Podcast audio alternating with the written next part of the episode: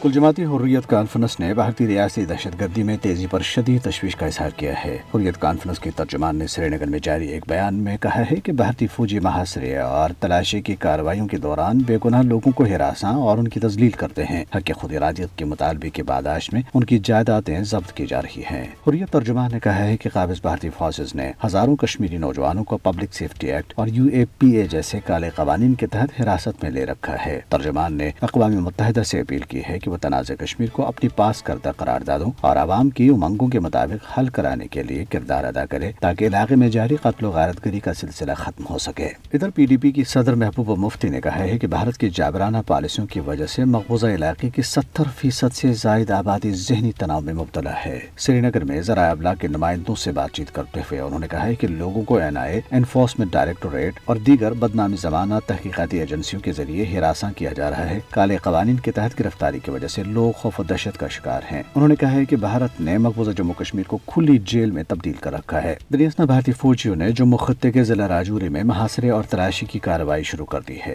فوجیوں نے ضلع کے گاؤں، اپر ڈھنگری کے تمام داخلی اور خارجی راستے سیل کر کے تلاشی کا عمل شروع کر دیا۔ ادھر شوپیا میں بھارتی پولیس کی اسپیشل انویسٹیگیشن یونٹ نے راول پورا میں ایک شہری کے گھر کی تلاشی لی اور اہل خانہ کو ہراساں کیا۔ بھارت میں بڑی ٹریڈ یونینز نے مودی حکومت سے مطالبہ کیا ہے کہ وہ اسرائیل کے ساتھ وہ معاہدہ ختم کرے، جس کے تحت ہزاروں بھارتی مزدوروں کو فلسطینی تعمیراتی کارکنوں کی جگہ اسرائیل بھیجا جائے گا۔ Centre of Indian trade unions, all India trade union Congress, Indian national trade union Congress, Hindu Mazdoor Sabha اور کئی بھارتی ٹریڈ تنظیموں نے ملک کی بڑی ٹریڈ یونین تحریکوں پر زور دیا ہے کہ وہ فلسطینی مزدوروں کی جگہ بھارتی مزدوروں کو اسرائیل بھیجے جانے کے معاہدے کو ٹھکرا کر مظلوم فلسطینیوں کے ساتھ اظہار یکجہتی کریں۔ ٹریڈ یونینز نے کھلے خط میں کہا ہے کہ بھارت کے لیے اس سے زیادہ غیر غیر اخلاقی اور تباہ کن کوئی چیز نہیں ہو سکتی کہ وہ اپنے مزدور اسرائیل بھیجے۔